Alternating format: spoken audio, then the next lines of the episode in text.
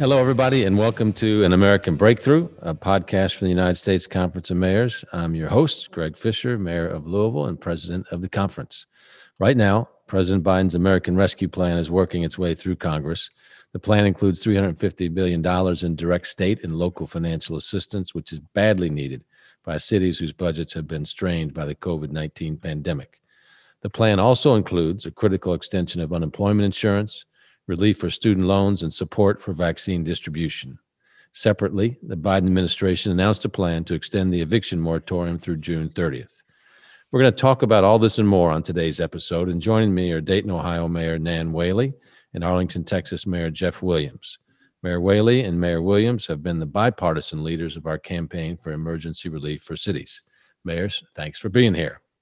As I mentioned earlier, uh, questions for you guys. President Biden's American Rescue Plan includes $350 billion in direct state and local aid. And I know that both of you have been heavily involved in making the case for this assistance. So, could each of you talk about why this aid is needed in your respective cities and why it's so essential to our recovery overall? Mayor Whaley? So, we've been talking about this, Mayor Williams and I, um, across the country really since last July. And cities like Dayton didn't receive any sort of CARES funding directly um, last May. Only the 38 city largest cities in the country did. And as we're really uh, trying and doing everything in our power in our communities to get us through the other side of this pandemic, we have to, had to take you know pretty significant cuts in our community.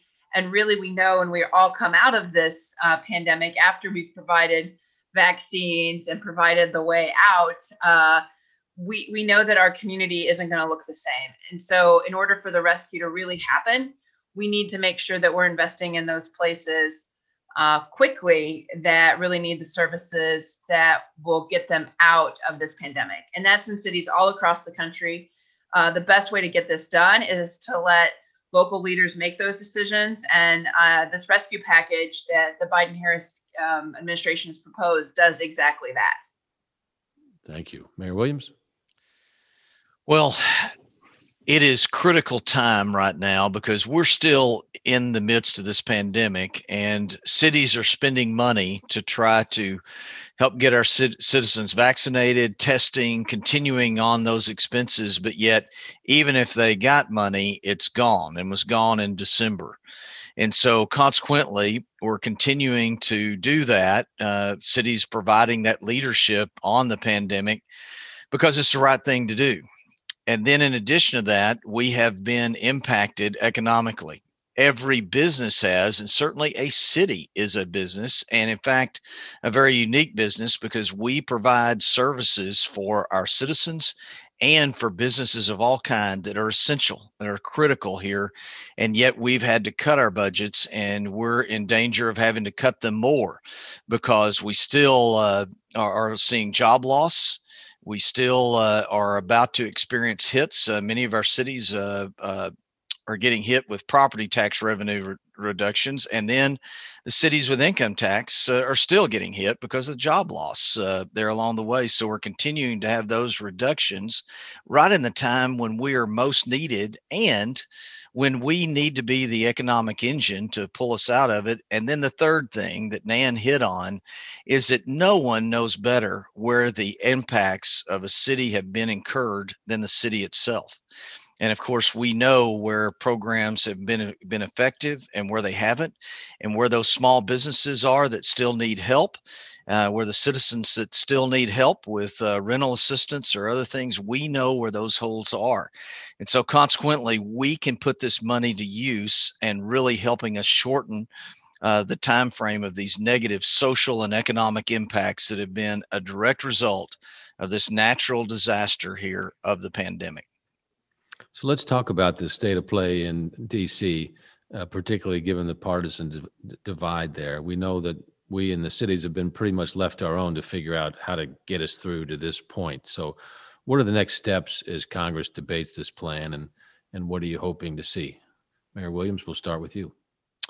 Well, it, it's very Mayor Fisher, it's been very interesting because Nan and I have seen both Republicans and Democrats that have been for direct fiscal assistance here to our cities and states. It's uh, been a common thing all the way through. However, the debate begins uh, there about how much money uh, that the overall bill will be, and then of course how much money should be sent to cities and state, and that's where the divide begins and then we have seen ourselves at the in the ninth hour be at the cutting cutting room floor and being left out while yet jerome powell our, our federal reserve chairman has said time and time again that for the economy of our of our nation we need to be getting this direct fiscal assistance to our cities. And if we don't do it now it's going to cost us more. And then here's an ironic hmm. thing the Secretary of Treasury, the former Secretary of Treasury, uh, Mnuchin, had, was for direct fiscal assistance to our cities. And now, of course, uh, the current uh, Secretary of Treasury is uh, Janet Yellen. So the main uh, economists uh, there on both sides of the aisle are say, all saying the same thing but they argue about that amount of money. And now, again, the amount of money has silenced many Republicans uh, there that were supporting us. But we're going to continue to march on, and our mayors have been uh, just incredible and continuing to talk to their congressmen and senators, and we're going to continue on. And we are very hopeful uh, here as as we move down the down the road, and we know that we need to do it, or this uh, this economic recovery is going to be extended. Mayor Whaley, what's the timeline look like on this? So, uh, mayors, I think we have been talking about this as soon as possible. Realistically, what we're hearing from Washington, D.C. is the House will move it out this week. It will go to the Senate next week. There's a timeline of March 14th to get this done because unemployment benefits expire that day. And as everyone in every city across America knows, we are nowhere near to the completion of vaccination, so we could really have a full and open economy. So I think that we will see this hopefully before March 14th. As as Mayor Williams said, we don't take anything for granted because we've been really really close to the end many many times, only to be held hostage by some de- de- uh, beltway politics. So you know, uh, mayors across the country are talking to their senators to make sure uh, that uh, cities are included. Uh, the 350 billion dollars is included uh, into the package. And may I say too, the Biden Harris administration has paid great attention to your leadership, Mayor Fisher, and mayors from across the country about how this should be done, right? This formula is exactly how mayors have been advocating for uh, funding to every single uh, city. It is direct, it's direct assistance. So it's not something that if a mayor and a governor is having a disagreement, uh, there's no stop for local direct funding. So really takes out the politics of what we've seen in past packages. So this is exactly what mayors are wanting. That's why I think you know uh, the conference's letter of over 400 signatures, bipartisan effort, has shown um, that it is it is needed, it is dire, and it can't get to the ground soon enough. Well, Mayor Whaley, you alluded to the extension of unemployment insurance in the American Rescue Plan. So I, I assume you support that provision, and if so, how do you think that would help cities during this crisis? Look, we know uh, the the the issue around our economic survival is really about getting people eventually back to work, but that cannot be done. A full economy cannot be um, realized until we have herd immunity around vaccination. And so it seems pretty nasty if we let unemployment run out in this country and for example, in Ohio, only if you're 65 and older are you able to get a vaccine right now. So that's only when you take who's like eligible in my state, it's only 25% of the state. So we still have to do masking and social distance and you know really encourage people in this cold weather to not get into poorly ventilated systems. Uh, and as long as we're doing that, we're not going to see a full economy. And you know, unemployment is key to making sure that people aren't so far behind when we're able to dig ourselves out of this recession that is no one's fault uh, that they're able to really fully recover and recover faster. Uh, i think the the plan that biden uh, the biden administration has put together has been very thoughtful uh, you know and i think that's why you see such strong support from cities across the country. Well another part of that uh, mayor williams is making sure people can stay in their homes So we also saw news late this past week that the Biden administration will extend the eviction moratorium through June 30th. And that was building on his executive order on the, his first day in office to extend the eviction moratorium through March 31st. So now we're going to June 30th. And can you uh, share with us what kind of support you're hearing about this extension of the eviction moratorium? Well, we are seeing widespread uh, support of this, and especially for us down here in Texas, after we just came through this winter storm, we have seen the importance of keeping people in their homes and keeping our families intact. And and this is uh, these are not normal times. And I must say, too, that we have seen uh, Republican mayors and Republican governors coming together with Democratic mayors and Democratic governors. And we see that all the time, don't we, Mayor Fisher? That's not unusual for us, but yet we're seeing it even in the governors. And we've got widespread support here for this. This, this is, uh, and, and you've heard me say this, this is like if we had a flood uh, that was going on, we would be getting help from the federal government for not only the emergency services, but to rebuild our communities. Well, this one has gutted our economy, and and certainly we need to be able to have this aid. And uh, and it uh, it is not a red issue. It's not a blue issue. This is America's issue, and I've heard Mayor Fisher say that several times. well, I think we're discovering our common humanity as yes. we fight through these crises, and you know if we can start with that and our compassion value, our kindness value, and then we get into secondary differences of political party affiliation or skin color. If we focus on our common humanity, we're going to be a stronger country. Well said. And, and one of the ways to do that is through vaccines. So let's let's talk about that a little bit. Obviously, vaccinations are on the top of mind for most Americans as we continue to fight the dastardly COVID 19 pandemic. And the conference is partnered with Bloomberg Philanthropies COVID 19 Local Response Initiative, which will help city leaders navigate the challenges associated with the wide scale distribution of the vaccine. And I know both of you have been heavily involved in this partnership, and I'm wondering if you can talk a bit about what this partnership entails and what impact it's having on vaccine distribution and uptake. Mayor Williams? Well, uh, needless to say, the resources that have been dedicated to help us as mayors is so much appreciated. And, uh, you know, for cities need to move out and take that leadership role. And now we're he- really getting help to be able to equip that. And we've had such great success at our mass vaccination center uh, here in our community. And, uh, you know, with our paramedics, uh, they're taking a lead. It actually has freed up the resources there of our hospitals so that they can continue to take care of, uh, of the sick patients. And of course, a lot of them are not COVID but yet our doctors and nurses are worn out. And so the cities being able to help and provide that relief is huge uh, there. And it also ties in with the first topic. And I want to reiterate, cities are using their own resources right now to get these vaccinations out because it is the answer uh, here to both our public health and getting our economy going again. So uh, we're going to continue uh, there on that uh, path, but we can use the resources, especially the funding uh, here in this bill that's going through our rescue bill that's going through right now. Mayor Williams, when you think about uh, vaccinations happening at the local level in Arlington, can you share with us how you're working with partners on the ground there and at the state level and federal level?